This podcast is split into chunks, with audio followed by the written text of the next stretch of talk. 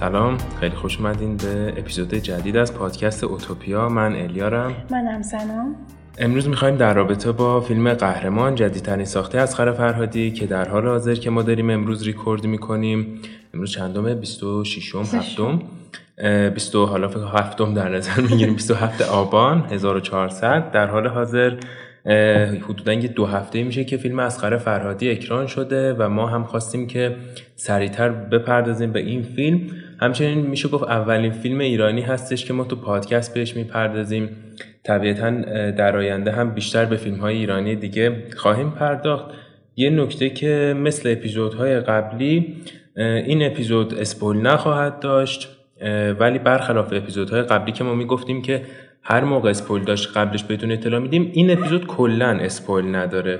یعنی صفر تا صدش رو. حتی اگر فیلم رو دیدید یا ندیدید می‌تونید گوش بدید و هیچ موردی واسهتون نداره. خب سنا چه خبر؟ چی سلامتی از شما چه خبر؟ منم هستم میگذرونیم. خب. اگر موافق باشی طبق روال همیشگیمون اول بریم سر وقت از فرهادی یه کتاب خوبم که اووردی با خودت. بله. خب اصلا اسقر فرهادی چی شد که اسقر فرهادی شد؟ شما اکثرا با جدایی میشناسیمش ولی قبل از اونم کارهای خیلی موفقی داشته.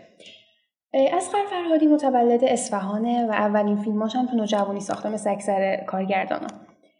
اولین فیلمی که یعنی فیلم بلندی که توش همکاری داشته به عنوان فیلم نام نویسه بود کلا اسقر فرهادی به نظرم فیلم نام نویس خوبیه. حتی شاید می‌تونسته نویسنده خوبی بشه. حتی رمانای خیلی بلند بنویسه. اولین فیلمی که توش همکاری داشت فیلم ارتفاع پست حاتمی کیا بود. که بعد از اون فکر کنم دقیقا یک سال بعدش اولین فیلم بلندش رو شروع کرد به نام رقص در قبار که این فیلم هم مثل اکثر فیلمهاش مضمون اجتماعی داره و به طلاق پرداخته مثل مشهورترین فیلمش. و این فیلم حالت رومانتیسیسم داره حالتی که بعدها به رئالیسم اجتماعی بیشتر تبدیل شده. حتی از اولین فیلمی که ساخته جایزه های بین المللی برده. اولین فیلمی که ساخته بود جایزه آسیا پاسیفیک رو برد که قهرمان این جایزه رو برده. هرچند زیاد جایزه نمی‌دونم شاید واسه ما جایزه مهمی نیست چون ما عادت در حد آسیا جایزه مهمیه. بله صد درصد. ولی چون ما عادت کردیم که از فرهادی جایزه کن و اسکار ببره دیگه این به چشم نمیاد. آره. ولی به عنوان فیلم اولش واقعا خیلی شاهکاره که یه کارگردان فیلم اولش همچین جایزه ای رو ببره. فیلم دومش شهر زیبا بود که من خیلی این فیلم رو دوست دارم. مفاهیم اجتماعی بازم مثل اکثر فیلمهاش و این فیلم هم جایزه تابوس طلایی هندو برده. شهر زیبا نکته جالبی که داره یه جورایی اسمش هم پارادوکسه که نام محله به اسم شهر زیبا یعنی شهر زیبا منظور شهری که زیبا و خوشگل است نیست. کاملا برعکس. آره. اسم یه محله است که اسم اون محله شهر زیباست. در حالی که اصلا هم زیبا نیست و خیلی هم اتفاقا جزو محله های پایین شهر محسوب میشه. سوم این فیلمش که تقریبا شروع موفقیت های بین المللیش بوده فیلم چهارشنبه سوریه که جایزه داخلی هم برده جایزه فجر برده بوده اگه اشتباه نکنم. و جایزه فیلم جهانی شیکاگو هم برده بود. بعد از اون فیلم کنعانه که نسبت به بقیه فیلماش میگن که دچار یه افولی شده بوده تو این فیلم. ولی باز هم هرچند کنعان که با مانی حقیقی همکاری می‌کرده دچار کلیشه میشه. ولی باز هم فیلم با ارزشیه مخصوصا تو تاریخ سینمای ایران و تاریخ معاصر این نکته هم اشاره کنیم که کنعان رو خود اسقر فرهادی کارگردانی نکرده و فیلم نامش بود. بله. فیلم پنجمی که توش همکاری داشته دایر زنگیه. به عنوان فیلم نام نویس بوده و همسرش خانم پریسا بختاورم کارگردان این فیلم بوده. هرچند جایزه های بین المللی نبرده در عوض فروش گیشه خوبی داشته. پیش مردم هم محبوبیتی پیدا کرده آره حتی همین الانش هم جزو فیلم های کمدی معروف در 15 سال اخیر هستش و دست گذاشته روی مسئله این ماهواره ها و اینا که اون موقع خیلی بحثش باب بود دیگه. الان که دیگه اینترنت روشو می‌تونه بگیره. فرق ولی استراتژی همونه. اون موقع آره. جلوی ماهواره رو می‌گرفتن الان جلو اینترنت رو می‌گیرن. خب؟ و ششمین فیلمش محاکمه در خیابانه که با هم... کیمیایی همکاری کرده بوده. که این فیلم هم مثل بقیه فیلماش بازم به مزامین اجتماعی پرداخته بوده. و فیلم هفتمش و شاید مهمترین شروع مهمترین فیلم های کارنامش فیلم درباره الیه. این فیلم نه تنها یک cast خیلی خوب بازیگرای خیلی خوب عالی داشته که به نظرم اون جمع دیگه شاید نتونه تکرار بشه به خاطر اون اتفاق مهاجرت و اینا. این فیلم از یه لحاظم خیلی مهمه. تو تاریخ سینمای ایران این فیلم شروع کننده نسل سوم موج نوئه موج نو در ایران. که حالا جلوتر مخصوصا با معرفی کتاب بیشتر قرار راجع به نقش فرهادی تو تاریخ سینمای ایران بپردازیم. و خیلی جالبه که برای من این فیلم علاوه بر اینکه خرس نقره برلین رو برده بوده یه جایزه ای هم برده به اسم جایزه ترایبیکا اگه اشتباه تلفظ نکنم. که این جایزه رو رابرت دنی رو کلا این جشنواره. رو رابرت دنی رو به پای گذاری کرده. یه جشنواره صلح طلبیه. که رابرت دنی رو هم بعد این فیلم گفته که این فیلم مرزهای جهانی رو شکسته. یعنی منی که مثلا تو آمریکا می‌تونم اون شخصیت رو کاملا درک کنم. و این به نظر من خیلی ویژگی بزرگه مخصوصا برای یه کارگردان ایرانی. شاید ما نتونیم اونو حس کنیم ولی طبیعتا مخاطبای دیگه مخصوصا فرانسوی خیلی خوب می‌تونن فیلم های اسقر فرهادی رو حس کنن. چون که خب جایزه فرهنگ و ادب فرانسه هم برده به خاطر تأثیری که رو سینمای فرانسه گذاشته. میشه گفت که درباره الی شروع حضور موفق بین‌المللی اسقر فرهادی بوده. هرچند که چهارشنبه سوری هم بوده ولی خب شاید بشه گفت شهر زیبا و چهارشنبه سوری اگر در سطح آسیای مطرح بود درباره الی فیلمی بود که برای اولین بار از سینمای فرهادی یا نه سینما ایران. از سینمای فرهادی در ابعاد بین المللی خوش بله، درشت بعد اونم که فیلم معروف جدایی که دیگه راجع به اون جدایی نادر بله. با اسم انگلیسی سپریشن یا همون جدایی. که راجع به اون و جایزه هاش هر چقدر بگیم کم گفتیم می‌دونیم که جایزه اسکار رو برده. آره بیشتر 100 تا آره بیشتر 100 تا جایزه بین المللی برنده شده که در رأسشون اسکار, اسکار هستش. گلوب و کن هستش فکر کنم. نه کن, نبود برلین بود. تو جشنواره برلین بود که خرس طلای برلین رو برنده شد جدای نادر اسیمین و اتفاقا یک دو تا حالا یه مکس کوتاهی راجع به جدایی بکنیم. ارزش داره آره واقعا خیلی فیلم موفقیه. معمولا اینطوریه که جشنواره های اروپایی رابطه خوبی با جشنواره ها و اوارد های مختلف آمریکایی ندارن. مثلا اروپای شرقی. آره دقیقا. حالا یک فیلمی که معمولا در جشنواره کن برلین یا ونیز خیلی خوش به درخشه معمولا تو اسکار و اینا نادیده گرفته میشه. و اگر فیلمی که مثلا می‌بینیم که یهو مثل مد مکس رود که تو ده بخش کاندید اسکار هستش و 6 تاش هم برنده میشه توی جشنواره کن جزو نمایش‌های فرعیشه. حتی تو بخش مسابقه اصلی هم فکر کنم نبود. اگرم بود جایزه برنده نشد. ولی این نکته جالب جدایی اینه که در عین حال که خرس طلایی که اصلی ترین جایزه جشنواره برلین هستش رو برنده شد در این حال اومد اسکار هم برنده شد گلدن گلوب هم برنده شد. یعنی واقعا خیلی ریسک خیلی کار پر ریسک در ابعاد جهانی.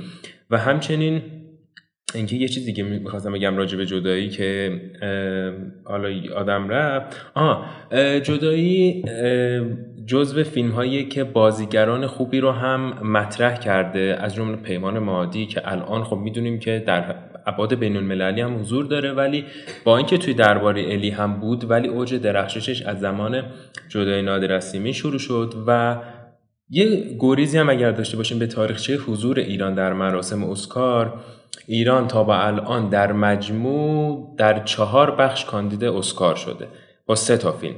اولین حضور حضور فیلم بچه های آسمان مجید مجیدی بود که نامزد جایزه بهتر فیلم خارجی زبان اسکار شد سال 75 اینا که 75 شمسی که البته برنده این جایزه نشد بعد حضور دوم حتی حضورش هم خیلی جنجالی بود به خاطر اینکه به خاطر چون زمان خاتمی بود و یه حرکت های آره. اصلاح طلبانه و اینا. با بار اول هم بود. اصلا یه ذهنیت خیلی درستی وجود نداشت که یک فیلمی از ایران تو اسکار باشه. الان فیلم دوم هم که فیلم جدایی اصغر فرهادی بود که تو دو بخش کاندید شد. بهترین فیلم غیر انگلیسی زبان که اون جایزه رو برنده شد و همچنین در بخش بهترین فیلمنامه غیر اقتباسی یا همون original screenplay هم کاندید شد که در نهایت جایزه رو به Midnight in Paris باخت. واقعا فیلم خوبیه. آره طبیعتا. و حضور سوم هم که فروشنده بود که اون هم برنده جایزه بهتر فیلم غیر انگلیسی زبان شد و حالا ببینیم که قهرمان هم آیا می‌تونه اسکار برنده بشه یا نه راه پیدا می‌کنه یا نه؟ راه. به نظر من راه پیدا می‌کنه. در ادامه بیشتر راجع به این صحبت می‌کنه و یه چیزی که هم که راجع بکنن از فرهادی و سینماش هست اینه که علاوه بر اینکه جایزه های جهانی خیلی مهمی رو می‌بره یه جایزه خیلی به ویژه خیلی به خصوصی هم می‌بره که اون جایزه کلیسای جهانی. اسمش کلیسای جهانی ولی جایزه مذهبی نیست. یکی از جایزه های فرعی کنه ولی اونو به فیلمی میدن که از لحاظ احساسات درونی بشر در سطح جهانی ها بتونه اونو به خوبی نشون بده. مثل یه حالت رومانتیسیسم داخل درونی بشر رو بتونه نشون بده که خیلی جالبه که از فرهادی چند بار این جایزه رو برده. یکی دیگه از ویژگی های فیلم جدایی که واسه من خیلی جالب بود اینه که در سطح جهانی این فیلم خیلی خوب محبوبیت و مشهور بودن زیادی رو داره. مثلا از منتقدای بزرگی مثل راجر ایبرت گرفته تا بازیگرای هالیوودی. مثل جک جین ها راجبش مثلا اظهار نظر مثبتی داشتن. علاوه بر این این فیلم ها شباهت میدن به فیلم های هیچکاک. از لحاظ اون تعلیق و سرنخهایی که وجود سینمای از خر فرهادی رو خیلی میشه شبیه سینمای هیچکاک دونست. در کنار اینکه شاید مزامینشون خیلی با هم متضاد باشن. ولی اون کانسپتشون یکیه که اون حس تعلیقه اینکه یک چیز مرموزی وجود داره همه کاراکترها دارن دنبالش میگردن ببینن این چیه. این دقیقا همون چیزی هستش که شاید حتی بگیم الهام گرفته از خر فرهادی از سینمای هیچکاک خر فرهادی یه بار گفته که از چند تا کارگردان و بازیگرای مهم الهام گرفته که از اونا می‌تونیم به کیشلوفسکی اشاره کنیم و فدریکو فلینی و برگمن به این ستا اشاره کرده بوده و اکثرا به سینمای اروپایی که مثلا ایتالیا و لهستان بیشتر مثل که تاثیر گرفته و خیلی جالب بود برای من چون یه مزامین مشترکی وجود داره که ما هم می‌تونیم اون فیلم ها رو خیلی خوب درک کنیم نسبت آره. شاید فیلم های هالیوودی آره این مزامین اجتماعی که توی فیلم های کیشلوفسکی هم وجود داره کاملا مشخص هستش. و اینم بگیم که جدای نادر سیمین هم جزو 100 فیلم برتر جهان از دیدگاه وبسایت آی ام دی بی هستش که الان فکر کنم این 100 و 450 ناست ولی چندین سال, سال بود که آره جزو 100 تای اول حتی رتبهش بهتر از نو کانتری فور اولد من بود. خیلی آره. جالبه. واقعا خب فیلم خیلی بزرگیه. یعنی ما خودمون عادت کردیم به این فیلم ولی واقعا فیلمی که در ابعاد بین المللی خیلی فیلم مطرحیه. و فیلم بعدیش هم گذشته گذشته هستم امروز خیلی توپا می‌زنم نمی‌دونم خب. که جایزه کن اسکار رو برده بوده. اسکار بکنم کاندید شده بوده. نه کاندید نشده اصلا. نشده؟ یا شاید هم شد یه بخش فرعی بوده مثلا کارگردان اینا نبوده. نه فکر کنم نشده اصلا. و فیلم فروشنده که خب جو طبیعتا گذشته جایزه چیز رو برنده شد جایزه گویای بازی... اسپانیا رو بکنم نه جایزه کن فکر کنم برنده شد. آره دیگه اون دختره جایزه کن برنده شد. بهترین بازیگری زن رو برنده شد گذشته. خب همین از لحاظ با ارزش بودن می‌تونیم بگیم چون که اولین فیلم غیر فارسی زبانه اون جهان شمولی کارگردان رو نشون میده. آره یه فیلم فرانسوی با بازیگران فرانسوی که البته بازیگر ایرانی داره علی مصفا رو داره. اما خب برای فیلم محصول فرانسه هستش محصول ایران نیست با اینکه بخشی از کاراکترهاش ایرانی هست با یه بینش کارگردان ایرانی. آره. و فیلم بعدی هم که فروشنده است که خب طبیعتا معاصر نزدیکتره به ما و بیشتر میشناسیمش. جایزه هاشم آشنایی داریم و سومین همکاری با شهاب حسینی بود اگه اشتباه نکنم. که منم این فیلمش رو دوست ندارم. و خب فروشنده هم که طبیعتا جایزه اسکار برنده شد که به نظر من کاش برنده نمی‌شد. خب. اسقر دو اسکار نگن بهش.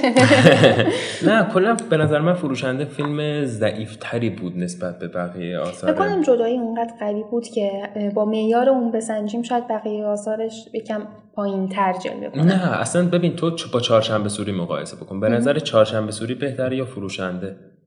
اصلا شهر زیبا بهتره یا فروشنده؟ شهر زیبا. آره ولی چون ما همیشه میگیم فروشنده فیلمیه که آها همون کارگردانیه که جدایی رو رو ساخته. ولی وقتی از چهارشنبه سوری یا شهر زیبا حرف می‌زنیم هنوز جدایی نادر مینی وجود نداره اون مرحله لاکه فعلا. به همین خاطر فروشنده حس می‌کنم اعتبارش رو وامدار جداییه. وگرنه خودش خیلی فیلم خفنی هم نیست به اون اندازه. فیلم خوبی ها در بله. نبود ایرانی خوبه ولی در حد این که بیاد اسکار برنده بشه یکم نمی‌دونم. خب؟ و فیلم بعدیش هم که همه می‌دانند Everybody knows. فیلم نامش پنج سال طول کشیده نوشتن. یعنی ف... پنج سال تو ذهنش تجزیه و تحلیل کرده که جریان چی بوده و یک فیلم اسپانیایی که تو اسپانیا هم و ایدهش هم دوازده سال قبل از اینکه فیلمو بسازه توی سفری که به اسپانیا داشته به ذهنش می‌رسه. خیلی جالب بود. آره. یه چیز جالب راجع به Everybody knows بگم سنا دنور تو Everybody knows بازی کرده. می‌دونستی؟ آره. حالا برای کسانی که نمی‌دونن دنور کیه دنور که شهره. کاراکتر سریال مانی هاست که همون با خنده هاش معروفه دنور توی Everybody Knows اسقر فرهادی یه نقش کوتاهی داره. ستاره سریال الیت هم هستش دیگه همون دنور. اسم واقعش هم یادم رفت اسمش اسمش سخته معمولا سخته. آره. معمولا با همون شهرها میشه شناختشون توکیو خودش. آره. و پنلوپ کروز و شوهرش بله خاویر. باردم. را... توی دون راجب خاویر باردم صحبت کردیم. واقعا ارادتمون. واقعا بازیگر پر استعدادی خاویر باردم. و واقعا زن و شوهر جفتشون هم با استعدادن. مخصوصا خاویر باردم واقعا توی فیلم No Country for Old Men اصلا شاهکاره خیلی واقعا یک کاراکتر آنتیگونیست به شدت جذابی رو داره. خیلی خوب بازی کرده و توی این فیلم اسخر فرهادی هم هم بازی شده. این نشون میده که ببین اسخر فرهادی از ایران پا شده رفته اسپانیا با همچین بازیگرایی کار کرده و تو مصاحبه هم هر دوتا اینا هم گفتن که ما عاشق کار کردن با اسخر فرهادی بودیم. در حالی که آره. اونا در حالی که مثلا خب با کارگردان خیلی بزرگی که قبلا کار کردن تو هالیوود کار کردن خود اسپانیا کار کردن. ولی این اینو نشون میده که اسخر فرهادی در حالی که خیلی اصلا نمی‌دونن فیلمی به اسم Everybody Knows رو اسخر آره. فرهادی ساخته. در حالی که در ابعاد بیشتر با جدایی نمی‌شناسن صد درصد. ولی خب در ابعاد بین المللی فیلم مطرحی هرچند که خب کاندید اسکار هم نشد. البته اسکار ملاک هم نیست. بله مخصوصا به خاطر این بازی های کثیف ده ساله آره دقیقاً. همینو بگم. می‌رسیم به اسکار. خب. یادت باشه که اسکار فکر کنم اسفند نه فروردین قراره. فروردین 1401 فکر کنم قرار پخش چه بشه یکم پست شد یکم به عقب افتاده دیگه. قبلا زود سریعتر آره. اسفند معمولا برگزار می‌شد یا اواخر بهمن که امسال یا فروردین یا اوایل اردیبهشت. خلاصه. واکسنشون زدن دیگه. به- بهتر از ما هم واکسن زدن. نه فکر کنم به خاطر بحث اکران فیلم هاست. به خاطر پندمی خیلی از فیلم ها اکران آره. نشدن همشون موندن الان دارن اکران میشن. و واقعا ما شلوغی رو. داریم. آره. خیلی فیلم های خوبی قرار بیاد آره. هم فیلم های سرگرم کننده خیلی خوبی میاد هم فیلم های خوب خیلی خوبی میاد و دوازدهمین کار سینماییش که نهمین فیلمی که کارگردانی کرده قهرمان که امروز قرار راجع به اون حرف بزنیم آره قبل بریم از اینکه قهرمان نه قبل از اینکه راجع به قهرمان آره، حرف. بزنیم نقش اصغر فرهادی تو سینمای ایران تو تاریخ سینمای ایران با این کتابی که می‌خوام معرفی کنم می‌تونیم بررسی کنیم اسم کتاب هست بوتیقای گسست سینمای اصغر فرهادی. که مازیار اسلامی با قلم خیلی خیلی خوبش نوشته. این کتابی که من تو دستم دارم چاپ سومه ولی به چاپ چهارم هم رسیده. انتشاراتش هم؟ نشر چشمه. که واقعا کتاب های سینمایی نشر چشمه خیلی خوبن فکر کنم نشر چشم کلا کتابای سینمایی چاپ می‌کنه یا نه رمانم چاپ می‌کنه. رمان آها. کتابایی راجع به هنرم چاپ می‌کنم اول فهرستش رو می‌خونم. یه مقدمه خیلی جذابی داره که امروز قرار راجع به مقدمش صحبت کنیم. بعد چند تا از فیلم های از فرهادی رو بررسی کرده. تقریبا میشه گفت از هر لحاظم بررسی کرده. که از تیتراش هم معلومه که چقدر جذابه. رقص در قبار عشق یعنی رقصیدن روی خورده شیشه. شهر زیبا رئالیسم نارس تقابل فیلیا و اروس چهارشنبه سوری بیماری اتوس. درباره الی تئاتر قضاوت. جدایی نادر از سیمین خانواده مقدس و گذشته منظر پارالاکس. مازیار اسلامی اومده تو این کتاب و مقدمش بررسی کرده که کلا سینمای معاصر ایران تو چه حالتی قرار داره اما به چی شد که به اینجا رسیدیم. یه سینمای ایران مخصوصا تو دهه هفتاد و مخصوصا دوگانگی سال 76 که دقیقا انتخاب اون فیلمی که به اسکار راه پیدا کنه. دوچار یه اتفاقی شده بود به اسم پیش و پس که ما خیلی این اتفاق تو جنبه های دیگه هم دیدیم. پیش و پس از انقلاب که نه تنها از لحاظ مفهومی بلکه از لحاظ هستی شناختی هم این دوگانگی وجود داره. حالا روی کرده کارگردانه مختلف به این دوگانگی چی بوده؟ یه عده از کارگردان که معمولا کارگردانای دهه اواخر 60 و 70 میان کلا این دوگانگی رو نفی می‌کنن. میگن همچین چیزی وجود نداشته. دسته دوم که معمولا فیلمسازای اواخر 70 و 80 هستن میان به یه پوچی و بیمعنایی رو میارن. ولی جایگاه اسقر فرهادی تو این برهه چیه؟ اسقر فرهادی نمیاد این دوگانگی رو نفی می‌کنه نه به پوچی رو میاره. میاد اون پوچی و اون خلایی که خلای بیمعنایی رو که وجود داشته تو سینما یه جورایی حدگذاری می‌کنه. یا به بیان ساده تر میاد از چیزایی استفاده می‌کنه که ساده ترین چیز که در عین حال ناممکن ترین چیز نیست هست. آره جمله خیلی خوبیه و دقیقا این جمله می‌تونه همه فیلم های اصغر فرهادی رو توصیف بکنه. همین بحث 17 تا سکه قهرمان هم یه جورایی به همین مرتبط. با این حال سینمای فرهادی که از چاشنبه سوری هم بیشتر رشد پیدا کرده دو تا حالت داره. این دوتا حالت خیلی مهمن. یکی اینه که خودش به صورت دایره وار داره خودش رو تکمیل می‌کنه. به اون تکاملی می‌رسه. و حالت دوم اینه که یه حالت بیزیوار داره. یعنی به صورت بیزی حرکت می‌کنه و سینمای جهان رو هم دچار تغییر می‌کنه و یه جورایی کامل می‌کنه. که گزینه دوم به نظر من رمز موفقیت از فرهادی هم تو همینه. این کتاب خیلی جالب اومده چند تا از فیلم های اصغر فرهادی هم بررسی کرده خیلی عالی. یک بار دیگه کتاب بوتیگای گسست سینمای اسخر فرهادی نوشته مازیار اسلامی نشر چشمه چاپ سوم که یک جلد چه رنگی ما پسرا رنگا رو درست نه آبی نیستش که آبیه. فیروزه ای نمیگین شما دختر آبی فیروزه آها چه خوب. آبی باشه که دیگه. آره هم آبی. خب بریم سراغ قهرمان. الان برای چی اومدید زندان؟ ولی خب شریکم پولم برداشت برای همین نتونستم قسطی وام پرداخت بکنم. چقدر لاغر شدی دفعه؟ بالا من هر دفعه هم فکر نمی کردم قدری طاقتت بشم. دلم برای تنگ شده. تو فهم باشه ایانا کس نمیده اینجا یه کیف کم که بده باشه. نه چطور؟ ما یه مقدار طلا پیدا کردیم. اوورال نظرت راجع به قهرمان چیه فیلم خوبی بود. خیلی اصابم خود شد سر دیدنش. واقعا یه جاهایی رو نمی‌تونستم تحمل کنم. این اصلا بد نیست آره چون حقیقت خیلی تلخی رو نشون میده.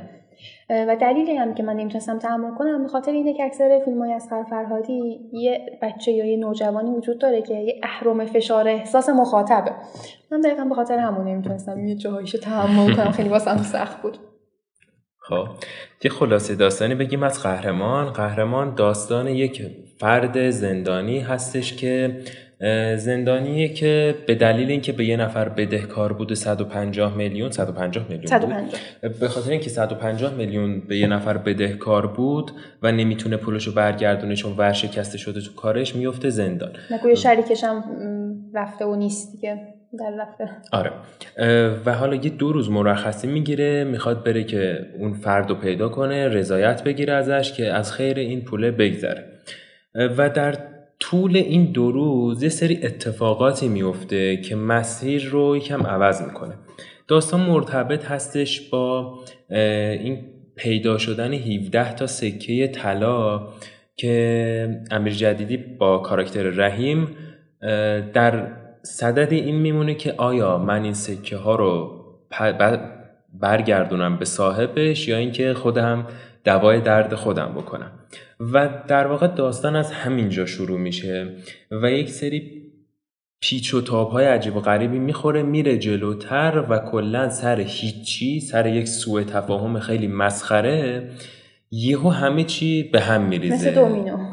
دقیقا مثل دومینو آره. یک ات... این تو تمام این concept تو تمام فیلم های فرهادی هم هستا توی جدایی نادر سیمین سر این که اون زنه از تو کشوه مثلا لیلا حاتمی پول برداشته بود یا نه کل داستان جدایی شکل گرفت.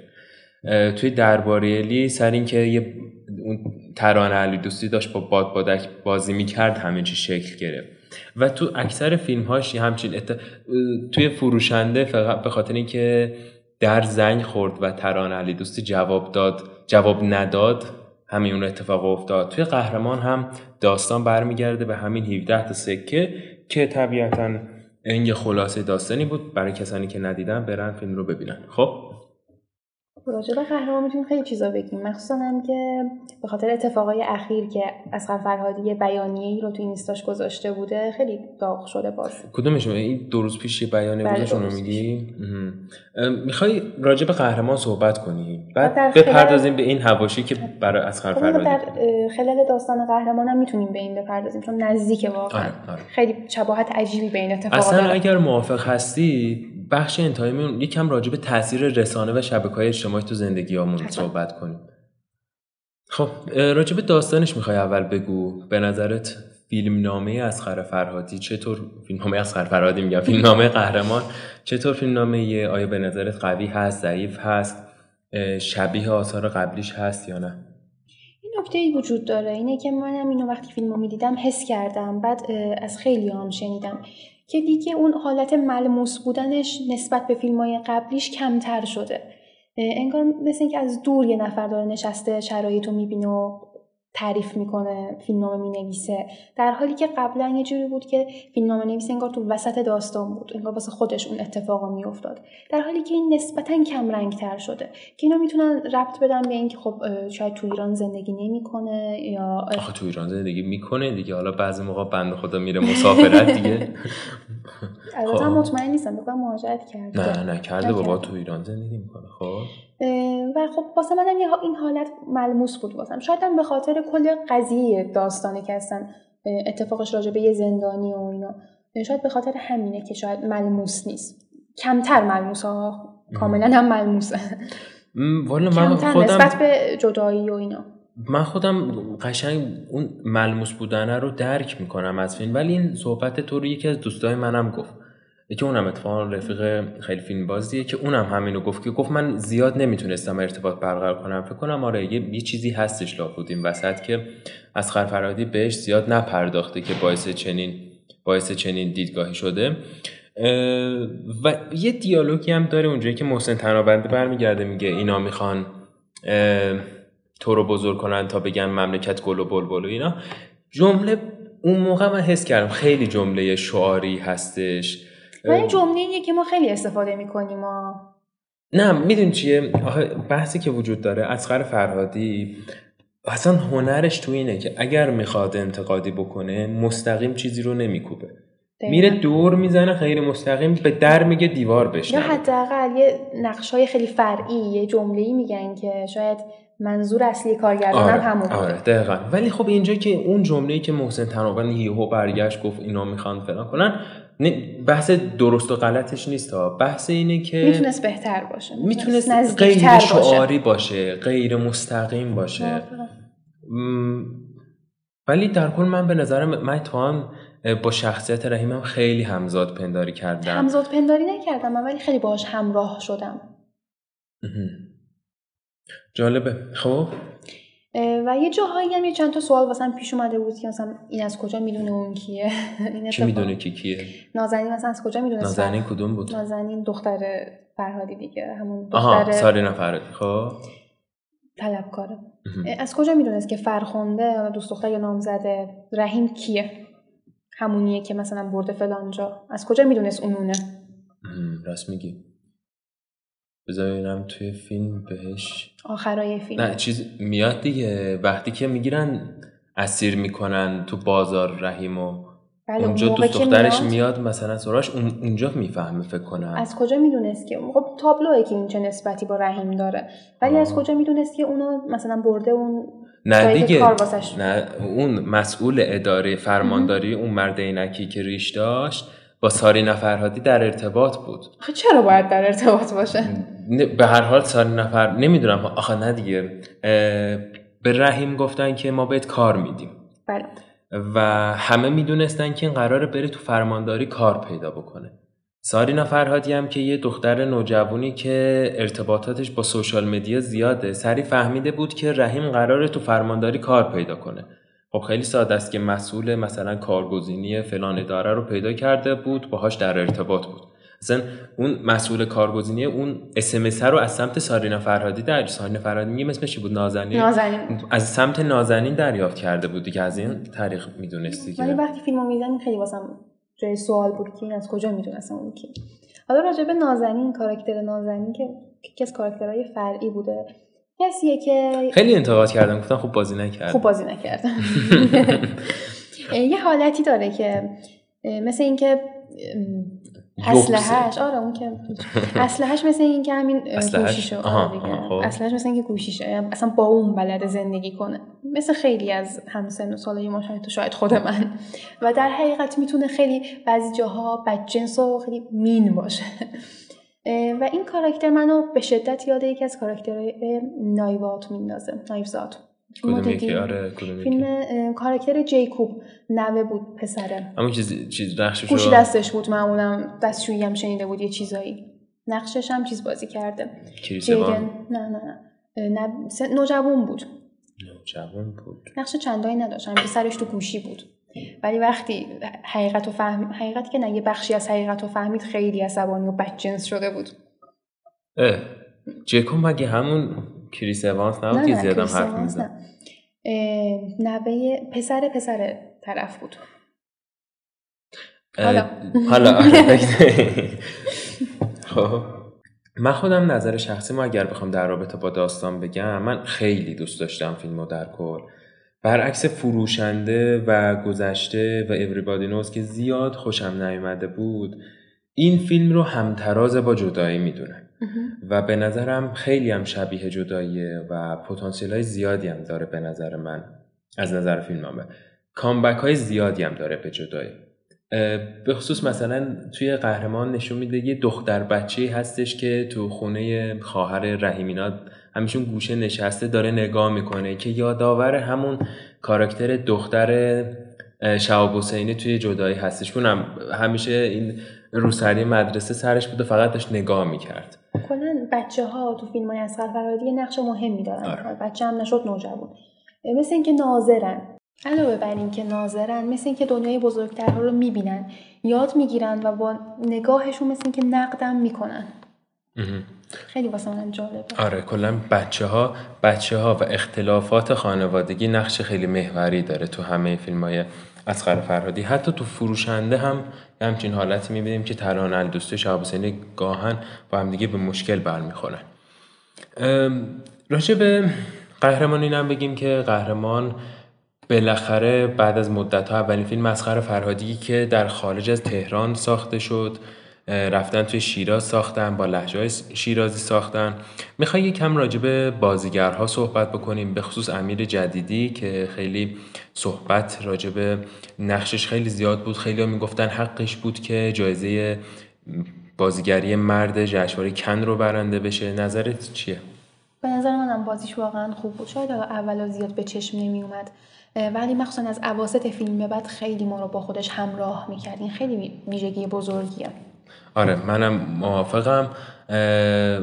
بازیش واقعا خیلی بازی خوبی بود و به خصوص کسانی که اگر فیلم های قبلی امیر جدیدی رو دیده باشن و با شخصیت واقعی خود امیر جدیدی آشنا باشن و مقایسش کنن با شخصیت رحیم می‌بینن که چقدر متفاوته.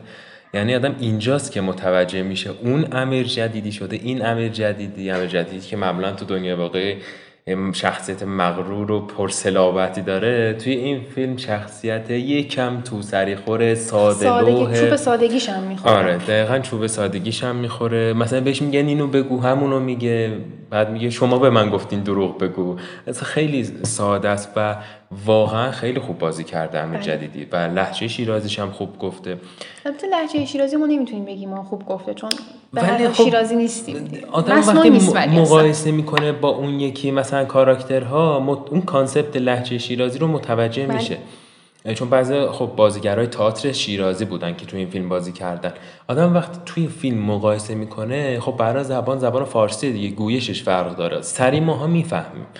ولی من حداقل چنین چیزی رو حس نکردم از لحجه امیر جدیدی. واقعا به نظر من اگر جایزه بازیگری اسکار رو برنده بشه واقعا حقشه هرچند رقبای قدری هم داره ولی حقشه اینجا چی کار می‌کنی؟ خبر رو می‌کردی مدام پایین خب؟ من موندم 2500 سال پیش اینا تو این همه راه میبدن تا ای بالا سر خاک مرداش اونا لابد مثل سیگاری نبودن. سلام. علیکم سلام. شما روشن چطوری؟ چه بی خبر؟ یه دفعه شو. خوبی؟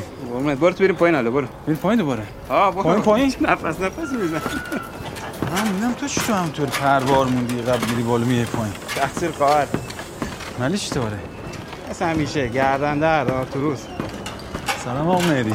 سلام رحیم آقا. مبارکه. تموم شد؟ نه اومدم مرخصی. سلامتی. ولی بازی سهر گل دوست نقش فرخنده رو اصلا دوست نداشتم. منم دوست نداشتم. مخصوصا گریه کردنهاش خیلی فیک بود. اون جاهایی که ابراز علاقه می‌کرد فیک, فیک بود. آره منم زیاد دوست نداشتم. ولی در کنار اون خواهر رحیم و شوهر خواهرش خیلی شوهر خواهرش. عالی بازی کرده واقعا. عالی بودن.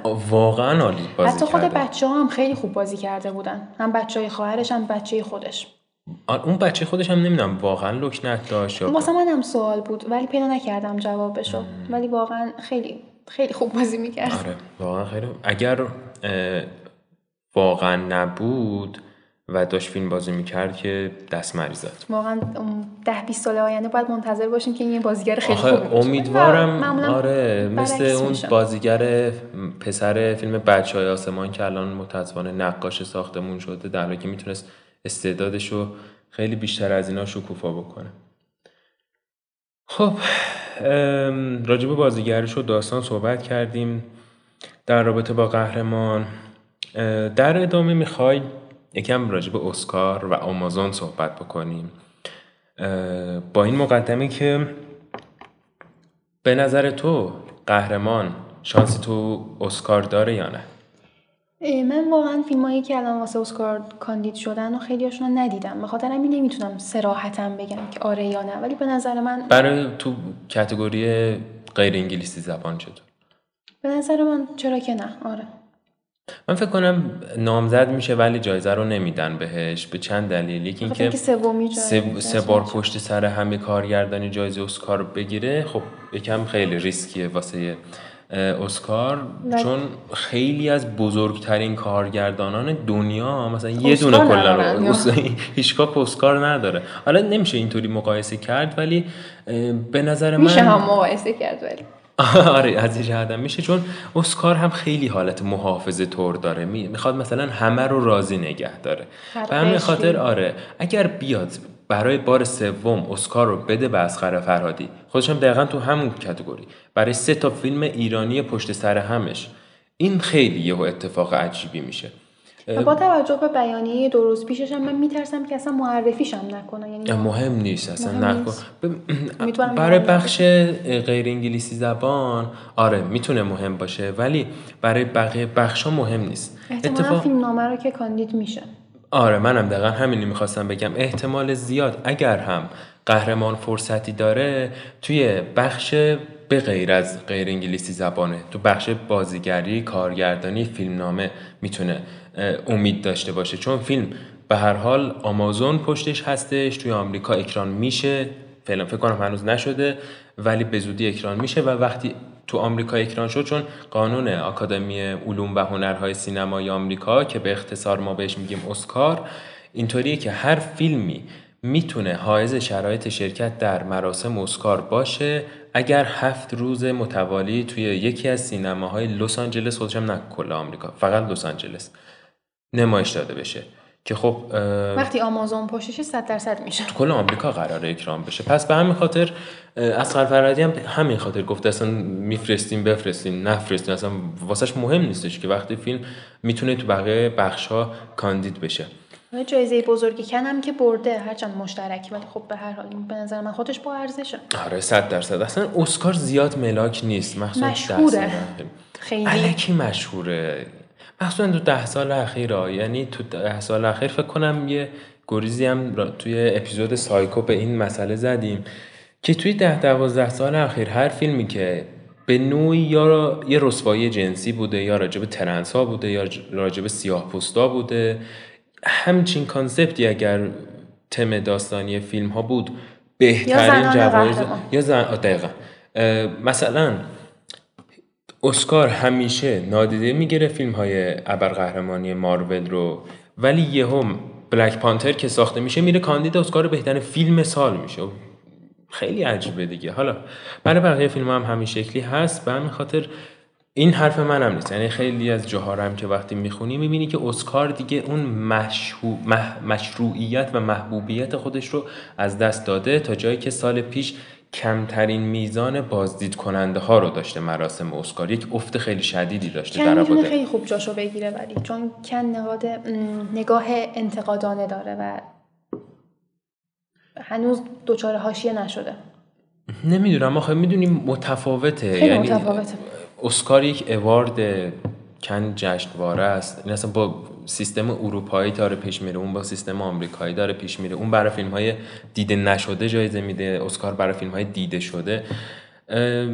ولی خلاصه که خیلی اسکار به حاشیه رفته و به همین خاطر هم برنده شدن یا نشدن اسکار برای اسخر فرهادی چیزی از ارزشاش کم نمی‌کنه. اگر برنده بشه چیزی هم بهش اضافه نمی‌کنه به نظر من.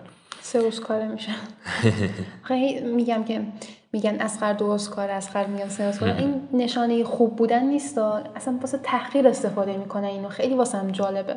چی خودش؟ نه, تو فضای مجازی. چرا؟ چون که کلا بیچاره حالتی رو داره که الان هم روشن فکر ازش بدشون میاد هم مثلا طرفدارای آره. حکومت و اینا خیلی ازش بدشون میاد هر دو دسته. مثل دقیقا کارکتر رحیم تو این فیلم. آره اتفاقا همین هواشی هم که اخیرا واسش به وجود اومده بود. حالا ببین به نظر من اصلا ما به هواشیش نپردازیم چون اسخر فرهادی همیشه سعی داشته که بدون حاشیه پیش بره و به نظر من کار بدیه که ما هم این پادکست رو بهانه بر این بکنیم که به اتفاقات غیر سینمایی زندگی اسخر فرهادی بپردازیم. اما اما چیزی که لابلای این حواشی ها مهمه اینه که اگر اصغر فر سینمای اصغر فرهادی رو ملاک قرار میدیم نگاهمون سینمایی باشه. اگر اصغر فرهادی رو از منظر سیاسی می‌بینیم از منظر سیاسی ببینیم این دوتا رو با همدیگه ترکیب نکنیم. من واقعا خیلی ها رو من تو یه room ی بودم تو کلاب هاوس مثلا آدماشو میشناختم مثلا دورا دور میشناختمشون و به شدت از طرفداران اسخر فرهادی بودن. وقتی که اسکار جدایی اسکار برنده شد. الان بعد از این اتفاقات انتخابات اومدن گفتن نه اسخر فرهادی فیلمساز بدیه فیلماش هم بده. حالا کاری با این ندارم که از نظر سیاسی چی گفته چی شنیده و کارش درست بوده, یا, نه. این بحث بحث سیاسیشه. ولی خب این نمیشه تعمیمش داد به فیلمهاش. اگر یک فیلمی از نظر سینمای خوبه دیگه شاید مثلا امه منم ساخته باشه. خب فیلم فیلم خوبیه. ما اسخر فرهادی رو از منظر سینمایی بررسی بکنیم و واقعا بنده خدا هر کسی تو این کلا فیلم ساختن تو ایران این سختی ها رو داره دیگه. تو یه کم میای این وری همه بهت لیبل می‌زنن که تو بونایی یه خورده میای این ور همه لیبل می‌زنن. آره اسخر فرهادی یا حتی این وری هم لیبل می‌زنن که تو دروی اصلا معلومه که طرف ما نیستی نشون میدی. آره و واقعا من خودم نظر شخصی اینه که این کار اشتباهه. چون اسخر فرهادی خب همون فیلمسازی که خیلی فیلم های راحتی ساخت راحت منظورم که با سراحت همیشه حرفش رو زده. در این حال خب یادمونم نره نویسنده ارتفاع پس بود که با ابراهیم حاتمی کیا فیلمش رو ساخته. و یعنی این این که بگیم یا اینوری یا اونوری یا رومی رومی یا زنگی زنگی این کار کار غلطیه. بپردازیم به خود کانسپت فیلم های از خر فرهادی و با همون. من چقدر حرف زدم؟ نه خب. راجع به اسقر فرهادی حرف بزنیم یا؟ آها یه چیزی که می‌خواستم بگم آمازون بود. یه فیلمی هستش از لهستان اگر اشتباه نکنم. لهستان سینماش خیلی فوق العاده آره. و امسال یه فیلمی داره Hands of God یا Hand of God Hand of God داره دست خدا. که نماینده لهستان یا لهستان یا کشور دیگه اروپایی دقیقاً اروپای شرقی ولی آره اروپای شرقی قطعا.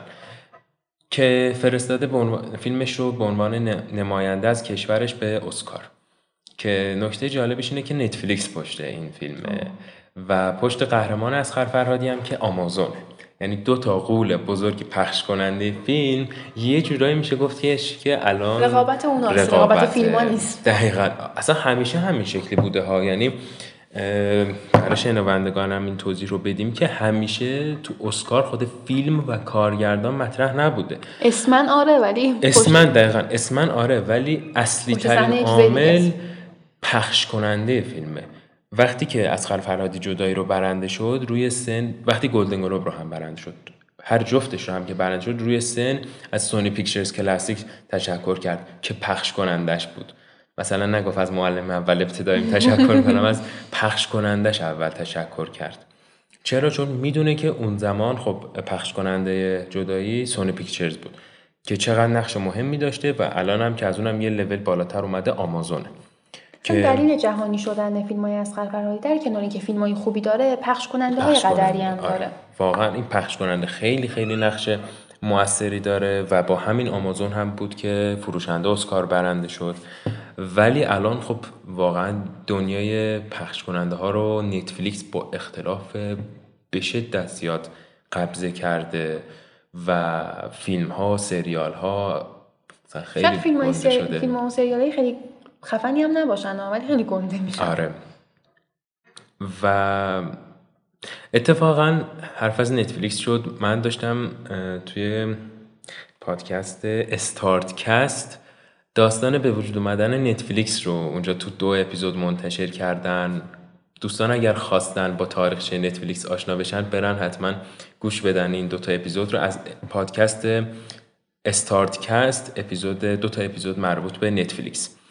که داستان به وجود اومدن خیلی جالبی هم داره که اتفاقا جزو کمپانی خیلی قدیمی هم هست. یعنی ما فکر می‌کنیم مثلا پنج ساله که نتفلیکس هست از ما خودمون 1990 خورده ای نتفلیکس هستش تا الان. زیادم قدیمی نیست دیگه. در رابطه با اون یکی هم مثلا در مقایسه با مترو گلدوین مایر آره خیلی جدیده. ولی در رابطه با stream های مختلف مثل Disney Plus Apple TV Plus و اینها خب خیلی خیلی قدیمی تره و آره و حالا ببینیم که تو جنگ آمازون و نتفلیکس کدومش قراره برنده بشه. در رابطه با فیلم های از فرهادی و قهرمان صحبتی داری آیا؟ راجع به قهرمانی چیزی هست که خیلی دوست داشتم بگم. اینم صحنه اول فیلم فیلم از اون جایی شروع میشه که رحیم از زندان مرخصی گرفته. میره شوهر خواهرش رو ببینه و به یه جایی میره یه جای تاریخی نقش رستمه که اونا در حال مرمتن.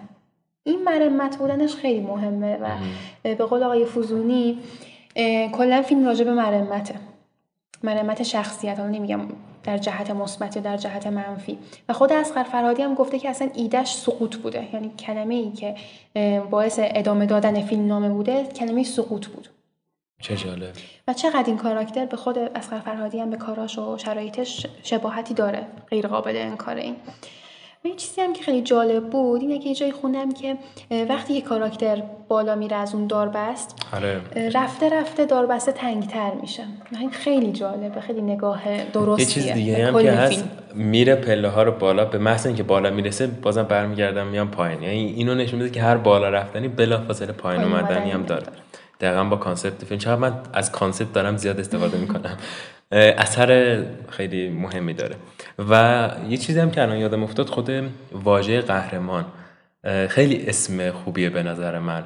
من قبل از اینکه قهرمان رو ببینم می‌گفتم این چه اسم بدیه واقعا گذاشته. قهرمان. کی اسم فیلمشو می‌ذاره؟ قهرمان. ولی خیلی اسم سنجیده ای گذاشته. چون دائما تو به این فکر می‌کنی قهرمان کیه؟ ضد قهرمان کیه؟ و هر شخصیتی به نوعی در عین حال که یک برهه قهرمان میشه تبدیل به ضد قهرمان هم میشه. خود مثلا شخصیت محسن تنابنده رو در نظر بگیر. از یه طرف در ظاهر که کاری که کرده قهرمانانه بوده. اولش اولش قهرمانانه بوده که پول داده بعدش غیر قهرمان ضد قهرمانانه بوده که بنده خدا رو انداخته زندان و دوباره باز هم کارش قهرمانانه هست با اینکه جهیزیه دخترش رو فروخته داده ولی بازم رضایت میده مثلا. خب این اسپویل نیست این رضایت دادن اینا کلا داستان فیلم یه چیز دیگه است. اما می‌بینیم که تمام خود رحیم خود کاراکتر رحیم اون مسئول زندانه هی داریم می‌بینیم که توی یک لوپ ضد قهرمان و قهرمان گیر کردن اینا. اون خاکستری بودن آدمان خیلی خوب نشون میده. دقیقا. و فکر کنم اگر بگیم قهرمان کی بود به نظر من بچه رحیم. بود. مخصوصا اونجایی که پنجاه هزار تومن کمک می‌کنه از سمت خودش برای آزادی پدرش. گل ریزان برگزار شاید تنها کردن پولی بود که داشت یا شاید آره تنها پنجاه هزار تومن. پول میده تا باباش آزاد بشه. و ضد قهرمان هم به نظر من قطعا رسانه سیستم. هستش. رسانه به نظر من ضد قهرمان اصلی این فیلمی که حالا در ادامه بیشتر صحبت می‌کنه و یه چیزی هم راجع به اون صحنه که بچه می‌خواد کمک کنه بگم که من این حس رو داشتم که تمام کارهای آدم بزرگا رو داره با اون حرکتش نقض می‌کنه به سخره می‌گیره. آره دقیقا. حتی می‌بینیم اون انجمن خیریه که دارن درست کارشون در ظاهر خیره. اما می‌بینیم که اون پشمشتا هم نمیگم پول شویی می‌کنن ولی به دنبال منفعت خودشونن. تا مثلا منفعت مالی هم نباشه منفعت مثلا اسمی باشه. آره، آبرو حیثیتش میگن. کلا همه به فکر منافع خودشون بودن. دقیقا. و رسانه یک ابزاری شده برای این که همه یا آبروی یک نفر رو ببرن یا آبروی خودشون رو بخرن. و یا با بردن آبروی یکی آبروی خودشون رو بخرن. دقیقا و این اتفاق خیلی شدید داره تو جامعه ما هم میفته. و چقدر ما مخصوصا کسایی که خیلی زود قبول می‌کنن هر چیزی رو که می‌خونن شبیه کاراکتر برادر فرخوندن با یه تیتر آره. نظرش عوض میشه. کاراکتر خیلی حتی جالب. اکثر آدم ها اکثر مردم شاید حتی خود ما هم اینجوریم. شما آقایی نیستین که تو تلویزیون اخبار استانشون تو می‌داد؟ بله. تو محل این بم صدا کرده فقط ده نفر به من زنگ زدن پیغام فرستادن به رحیم بگو افتخار مایی مدرکی که ای بابا همه عمرش یه روده راست شکمش نبوده. حالا ایشون شده قهرمان. من که بی سر صدایی خوبی کردم شدم طلبکار بیشرف ظالم. هوایی من دروغ نمیگه من نمی‌دونم این مردی که کیه که تو به خاطر این آبرو خودت و خانوادتو داری بباد این مردی که همه زندگی منه. هوا من یه کار نکرده باشی آبرو خود تو خانواده رو ببری. دیگه نتونم توی شهر سر بلند کنی چه کار کرد چرا این کار کردی؟ چیکار کردی؟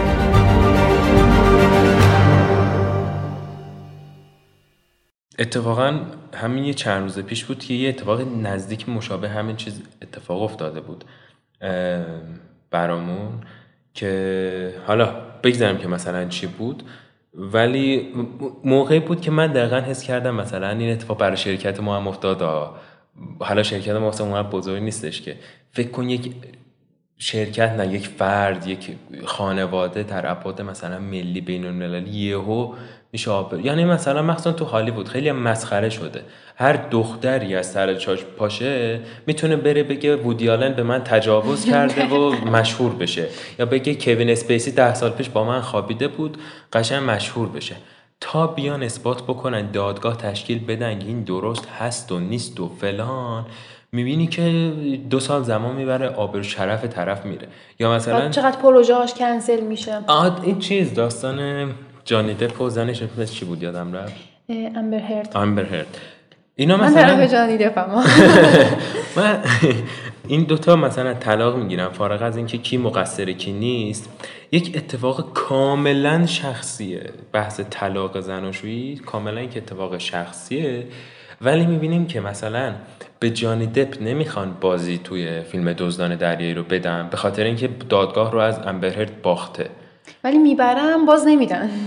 آره از اون طرف هم حالا یه سری کار هوادارا اومدن گفتن حالا به جانی دپ که بازی ندادین به امبر هرد هم نذارین تو اون فیلم با آکوامن چیه تو اون آره. فیلم بازی بکنه. فیلم DC در خب این, این یعنی تاثیرات واقعا مسخره رسانه است. که چقدر می‌تونه یه نفر رو بکوبه یه نفر رو بی خودی به عرش برسونه. دقیقا concept فیلم هم همینه که هی تو این حرکت سینوسی داریم می‌بینیم که هی دارن این کاراکترها به واسطه رسانه بالا پایین میشن. از به خاطر یک سوء تفاهم. یک سوء تفاهمی که واقعا چیزی هم نبود یهو می‌بینیم که کلا همه چی به هم میریزه. یک فیلم مستندی هستش که اتفاقا تازه هم ساخته شده یکی دو سال پیش به اسم سوشیال دلما که فرصت بشه یک اپیزود هم راجع به این صحبت می‌کنیم. فیلم کلا در اسم فیلم موزل اجتماعی. در رابطه با اثرات مخرب سوشال مدیا هستش. خیلی فیلم مستند جالبی. حرفای کلیشه نمی‌زنیم. رفته مصاحبه کرده با خود مدیران این شرکت های بزرگ. مثل که یه نفر مثلا تو توییتر کار می‌کرده یه نفر تو گوگل بوده و این داستانا. اینا رو برده اینا دارن میگن. و دقیقا قشنگ داره این تاثیر مخرب رسانه رو به وضوح نشون میده که مثلا توی همون فیلم میگه که یکی از بسکتبالیست معروف آمریکا اسمش یادم رفته که این بسکتبالیست اومده توییت گذاشته که زمین تخته و همه بهش انتقاد کردن. همین. ببین همه بهش گفتن خاک بر سرت تو مثلا هنرمند فلانی تو میگی زمین تخته. بعد این هم در جوابش بعدها گفت که بابا من می‌رفتم یوتیوب بعد می‌دیدم که دائما ریکامندیشن میاد از اینکه ویدیوهای مرتبط با اینکه زمین تخته. منم اینا رو می‌دیدم بعد میدم که آره دیگه مثلا کانال های یوتیوب معتبر نوشتم پس حتما زمین تخته. مثلا انقدر این ویدیوها رو دیده بود که در نهایت معتقد شده بود بر این. حالا استدلالشون چیه؟ چرا آبای آبای دریا نمیریزن. من توی رومی بودم تو کلاب هاست راجع به همین بود. که می‌خواستن با به روش ساده ای اثبات بکنن که زمین تخت نیست. چون معمولا کسایی که میگن زمین تخته دلایل علمی رو نمی‌تونن بپذیرن. چون مثلا حالا یکی اومد رو استیج گفت که به نظر من زمین تخت نیست. به نظر من زمین کروی هم نیست. زمین نیم کره است. یه سمتش تخته یه سمتش کروی. من دیدم خدایا ببین ما داریم کجا زندگی می‌کنیم. خلاصه که آره این از کجا نشأت می‌گیره؟ از الگوریتم AI این social media ها تو میری یوتیوب یا اینستا وقتی یک سری ویدیوهای رو می‌بینی هوش مصنوعی اون پلتفرم تشخیص میده که تو این مدل ویدیوها رو دوست داری. دائما توی صفحه feed هم همونا رو بهت پیشنهاد میده. حالا اون بسکتبالیست هم رفته از شانسش یه ویدیو دیده راجع به زمین تختگرایی و چون اون ویدیو رو؟ دیده نه باور نکرده اولش هی چون بهش پیشنهاد اومده مثلا دو تا ویدیو دیگه رفته دیده از زمین تختگرایی بعد رفته چهار تا دیده. این هی اینطوری قارچوار منتشر شده به خریدای اینترنتی هم این صدق می‌کنه یه چیزی می‌خوای بخری هی این ور اونور می‌بینی یا مثلا همین توی همین مستند یه جایش می‌گفتن که طرف می‌گفت که طرف خودش UX designer بود. می‌گفت که شما notification میاد. مثلا فلان کس tag کرد روی پستش شما رو tag کرد. توی خود همون بار notification گوشی ها اکثر رو نمی‌بینیم باید روش کلیک بکنیم بریم داخل app. در حالی که میگه اصلا از نظر کد نویسی خیلی ساده تر هستش که خب خود عکس رو هم همونجا نشون بده دیگه روی صفحه آره، گوشی چیزی نیست. ولی اینا دارن ترغیب می‌کنن که تو کلیک بکنی روش بری داخل app و اونجا مثلا اون عکس رو ببینی که فلانی تو رو تگت کرده و آره هم. دقیقا و همین چهار ساعت پایه مثلا آره،. اینستا و فیسبوک اینایی یعنی میگه که این اساس کلا این شبکه های اجتماعی هستش که دارن یک چیز غلط رو اصلا فیسبوک که اسمش عوض شد شد متا یه بخشی شبیه همینه. یه سری هواشی به وجود اومد که توی میانمار فیسبوک باعث شد که یک شورش بزرگی به وجود بیاد. چون به مردمی که توی میانمار داشتن زندگی می‌کردن یه سری ویدیوهای رو نشون می‌دادن علیه مثلا حکومت میانمار که مردم ریختن تو خیابونا و اینا. یا می‌گفتن که چهار سال پیش زمان انتخابات اوباما و ترامپ. ببخشید اوباما میگم. ترامپ و دختری که بود هیلاری کلینتون. اونجا فیسبوک خودش اطلاعات فیسبوک و اینستاگرام رو طوری دستکاری کرده بود به نفع ترامپ. و همین یه جورایی باعث شد ترامپ رئیس جمهور بشه. نمی‌خوام مثلا حرفای تئوری توته بزنم مثلا معتقد هم نیستم به این. ولی به هر حال نمیشه نقش رسانه رو نادیده گرفت. نظر تو چیه؟ کاملا موافقم. اصلا نه تنها تو نظر مردم تو سلایق و علایق هم تاثیر می‌ذاره. هم در جهت مثبت هم در جهت منفی. آره. و واقعا آدم نباید بگی که اینو ببوسیم بذاریم کنار. نه اصلا درست نیست. و خب آره خیلی آدم واقعا یاد می‌گیره. من مثلا بعد از 6 سال درس خوندن الان یاد گرفتم که اگر نمی اومدم دانشگاه هم شاید خیلی چیز مهمی رو از دست نمی‌دادم. چون هر چیزی که می‌خوام راجع به رشتم رو می‌تونم از یوتیوب یاد بگیرم. و واقعا یوتیوب بزرگترین دانشگاه دنیاست که برای ما فیلتره.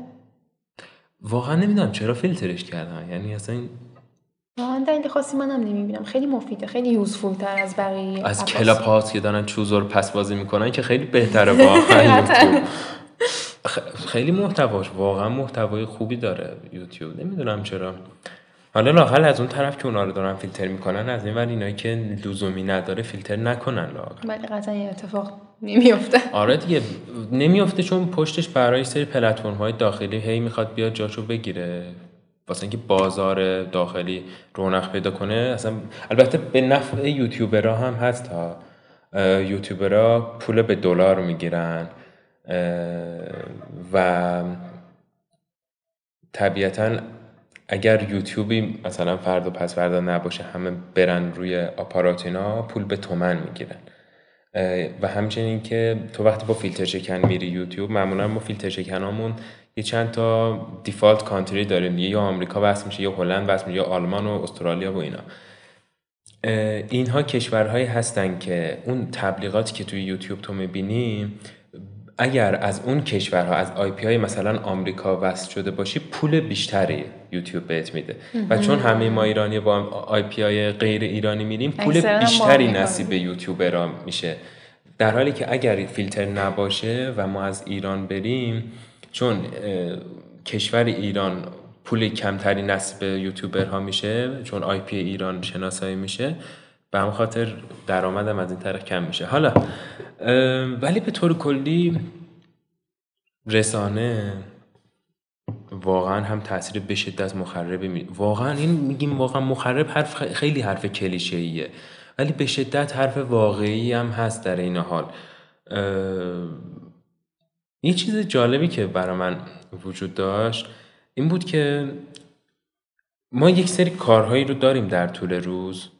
که میگیم سه ساعت روی فلان پروژه کار می‌کنم مثلا یک ساعت این کار رو می‌کنم اینطوری برنامه میچینیم. ولی هیچ وقت برنامه اینستا رفتن نچی... نمیچینیم که واسه خودمون. و اگر به- بهمون بگن که حدس می‌زنی هر روز چقدر تو اینستایی مثلا تو خودت حدست چقدر میشه؟ من چون دقیقا امروز صبح چک کردم. آها چک کرد خب پس. چی دیگه؟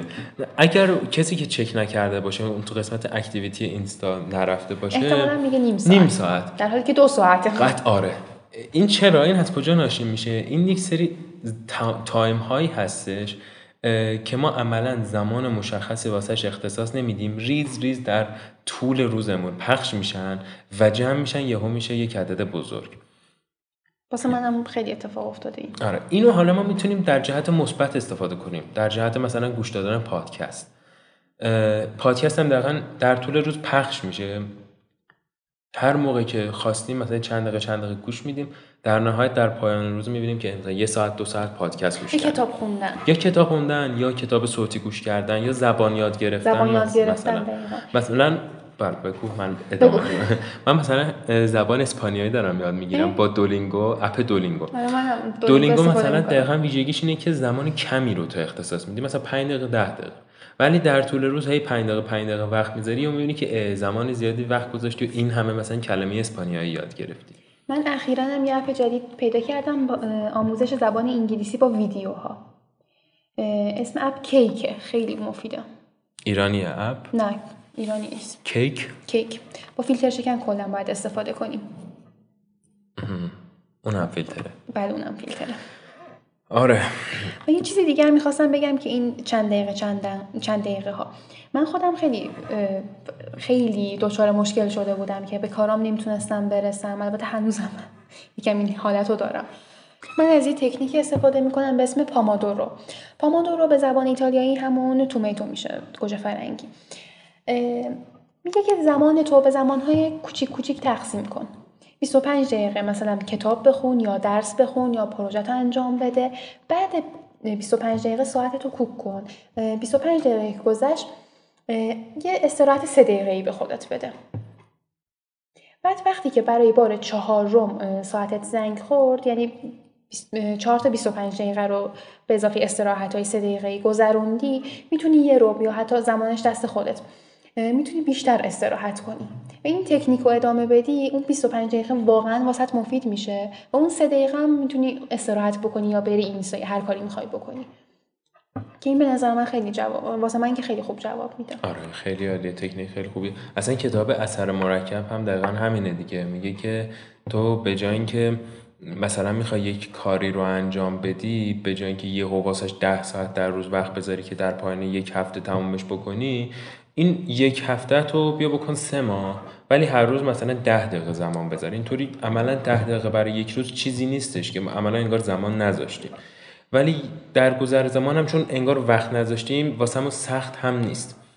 این ده دقیقه ده دقیقه جمع میشه. آخر سر سه ماه تمام میشه می‌بینی ای من مثلا فلان کار انجام دادم. ای من مثلا من خودم برای یادگیری زبان دقیقا همین کار انجام دادم. اولش می‌خواستم برم کلاس زبان. قضیه برمیگرده به چند سال پیش ها و دیدم که خب کلاس زبان یه time fix ی دارن. چون من می‌خواستم فشرده برم سه ساعته بود کلاس ها سه روز در هفته سه ساعت. بعد گفتم که خب من خودم نشستم خودآموز که خوندم. هر روز یک ساعت زمان گذاشتم به جای سه ساعت ولی هر روز زمان گذاشتم. و عملا یک ساعت برای زبان خوندن زیاد منو خسته نمی کرد ولی بعد از یک سال یهو دیدم که اه من یه قرونم پول خرج نکردم. یه دونه کلاس زبانم نرفتم. تو خونه نشستم با پیژامه زبانم رو یاد گرفتم و خیلی با خیلی چیزای مختلف. به شدت سطح زبان من رفت بالا. به خاطر این پخش کردنش تو زمانهای مختلف. یه چنلی هم هست تو یوتیوب. از روی فیلم ها و کارتون ها مخصوصا دوره فرنزش خیلی مشهورتره. از روی ویدیوها زبان یاد میده. اسم چنلش هست Learn English with TV تو description چیزم می‌ذاریم پادکست هم می‌ذاریم. tag ش می‌کنیم که بریم. مخصوصا دوره Friends ش خیلی جذاب و مفیده. خیلی عالی. من خودم هم حتما یه نگاه بهش می‌دادم آره. بعد یه چیز دیگه هم اتفاق می‌خواستم راجبه آها. یه بحث دیگه هم هستش یه concept ی که تازگی هم خیلی مطرح شده. بهش میگن سمزدایی ذهنی. یا تو social media با هشتگ detoxing مطرح شده. که به طور کلی میگه که تو برای تمام ابعاد زندگیت می‌تونی سمزدایی بکنی. یعنی چی؟ یعنی نمیشه گفت دقیقا مینیمالیسم نمیشه دقیقا گفت فنگشویی ولی حرفش اینه که اضافه ها رو از زندگیت حذف کن. من این خودم اینو مثلا انجام دادم. به شدت نتیجه خوبی می‌بینم. من مثلا صفحه دسکتاپم از اونایی بود که انقدر که کامل پر شد دوباره تو دسکتاپ سیو کردم فایل گم شد. یعنی رفت از دیگه تو دسکتاپ جا نبود که فایل بره نمی‌دونم کجا رفت. آره. دسکتاپ هم همیشه شلوغ بود همیشه همه درایف هم تا فیها خالدونش پر بود. و همیشه هم مثلا سعی داشتم که با آدم های مثلا خیلی زیادی در ارتباط باشم. ارتباطم هرچند محدود باشه ولی با آدم های زیادی در ارتباط باشم. ولی تازگی ها این concept رو عوض کردم و گفتم واقعا خیلی ها هیچ نقشی ندارن تو زندگی آدم. نه اینکه آدم حتما به دنبال منفعت باشه ها. ولی خب خیلی هستن که هر ماه یه بار سال یه بار فقط یه سوالی دارن میان مثلا. سوالشون رو می‌پرسن و دوباره هم میرن. و اصلا یادی از آدم نمی‌کنن که مثلا اصلا الیار مرده زنده است و فلان. همچنین منم از اونو یاد نمی‌کنم. خب وقتی که نه اون برا من مهمه نه من برا اون مهمم خب اصلا چه لزومی داره که من مثلا همچین اسمشو بذارم همچین رفیقی دارم؟ آدم های زیادی رو حذف بکنیم از زندگیمون. تو درامون خالی بکنیم. خب کلی فایل تو گوشیمون هستش که به در نخوره. اینا رو بندازیم دور. کتاب هایی که نمی‌خونیم رو لباس هایی که نمیپوشیم رو لباس رو که حالا میشه آدم اهدا بکنه به فقیر و اینا دیگه تهش میشه یه دستمال ازش تولید کرد. نه اینکه حتما خیلی آره به درد می‌خوره. کتابامون رو می‌تونیم اهدا کنیم به یه جایی یا به آره. کسی که می‌خواد اونو بخونه امانت بدیم حداقل. آره من مثلا یه سری کتاب خریدم که 5 6 سال پیش خیلی علاقه داشتم به این مدل کتاب ها ولی الان خب چون ذهنیت هم آره سلیقم عوض شده. نمی‌خوام اون کتاب رو بخونم. اون موقع نخوندم الانم نمی‌خوام بخونم. بهتر اینه که آدم اینا رو کلا بندازه دور یا بده به یکی که می‌خواد.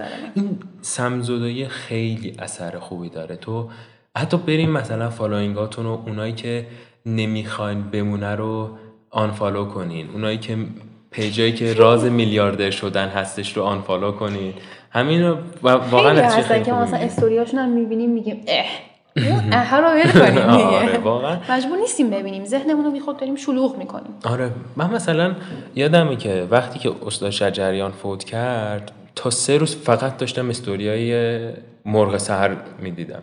از کسانی که تو عمرشون آهنگ گوش ندادن چه برسه استاد شجریان. و خب ما هر چقدر که ارادت داشته باشیم به هر هنرمندی دیگه خودمون می‌دونیم یه فوت کرد. یه فاتحه می‌خونیم و مثلا یا ناراحت میشیم. ولی خب هزار تا استوری دقیقا همون رو دیدن نه کسی رو زنده می‌کنه نه اتفاق خاصی میفته مخصوصا شیر کردن عکس غذا و اینا آره خیلی رو مخه واقعا. بیشتر این حسو میده که می‌خوام نشون بده که من مثلا آره من شجریان رو میشناختم. آره. یا من فلان غذا رو می‌خورم فلان کتاب رو می‌خونم. در حالی که به نظر من کسی که واقعا کتاب می‌خونن دیگه این فرتا فرت عکسشو نمی‌گیرن. حتی عکس جلدشو نمی‌گیرن. یه قسمت آره جذابش رو آره متنشو بذاری خوبه. شاید یه نفر یکی استفاده می‌کنه شاید خوشش بیاد اصلا بره اون کتابو بخره. ولی خب جلدش چه لذتی داره یا اصلا پسرا دیدی پشت رول میشینن دست چپشون رو می‌ذارن روی فرمون حتما باید یه ساعت مچی داشته باشن یا آهنگم از سوگند می‌ذارم رانندگی می‌کنم. نمی‌دونم می‌خوان بگن من راننده می‌خوان بگن من ساعت دارم می‌خوان بگن من همش. خیلی خیلی هم زیاده ها ولی خب یا مثلا یه, یه چیزی یه کسی واسهشون یه کادو می‌خره اونو می‌ذارن که مثلا مرسی فلانی. خب رو در رو نمی‌تونستی ازش تشکر کنی. خب نشون بده که فلانی واسم کادو داده مثلا. آره. واقعا اینا رو تو پشت سر هم می‌بینی. اون وسط مسط هم یه استوری یکی گذاشته که بیا تو page من یه میلیارد بهت بدم پول دارشی و فلان و بهمان.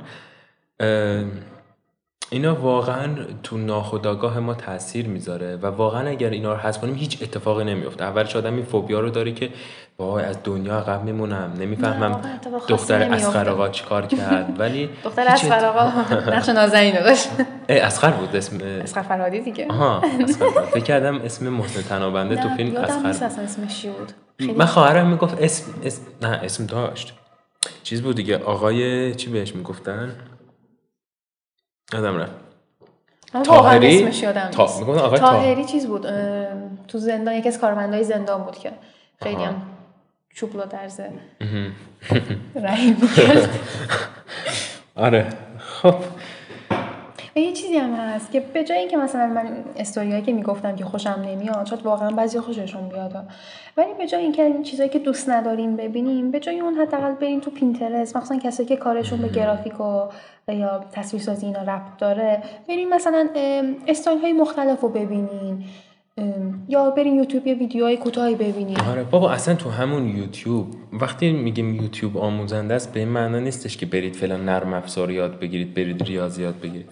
تو همون یوتیوب یه سری کانال ها هستش. مثلا یه کانالی هست نمی‌دونم Action Kid رو follow کردی یا نه؟ نه. من چون خودم نیویورک رو خیلی دوست دارم یه پسر چینی کره ای نمی‌دونم فرق اینا رو نمیفهم. توی نیویورک زندگی می‌کنه و میفته تو خیابونای نیویورک. راه میره و از این راه رفتنش واسه دو ساعت فیلم می‌گیره. و تو وقتی میشینی فیلمش رو می‌بینی انگار خودت داری توی نیویورک قدم می‌زنی. حتما میرم subscribe آره Action Kid آره می‌ذاریم تو description.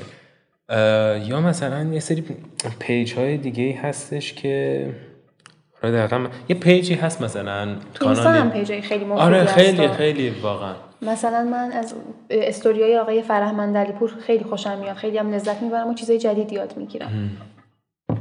من چیز رو دوست دارم. سمیر رحیمی رو follow کردی؟ بله. اونو همه follow کردن. خیلی هم واقعا. خوبه. سمیر رحیمی که یک کسیه که قبلا تو مایکروسافت کار می‌کرد الان دقیقا نمی‌دونم. خلاصه تو آمریکاست و میره. داخل شرکت های بزرگ فیلم می‌گیره که اینجا مثلا این گوگل اینجا فلان کارو می‌کنن و اینا. اتاقای استراحتش رو نشون آره. مخصوصا برای کسایی که به حوزه کسب و کار علاقه دارن page خیلی خوبیه.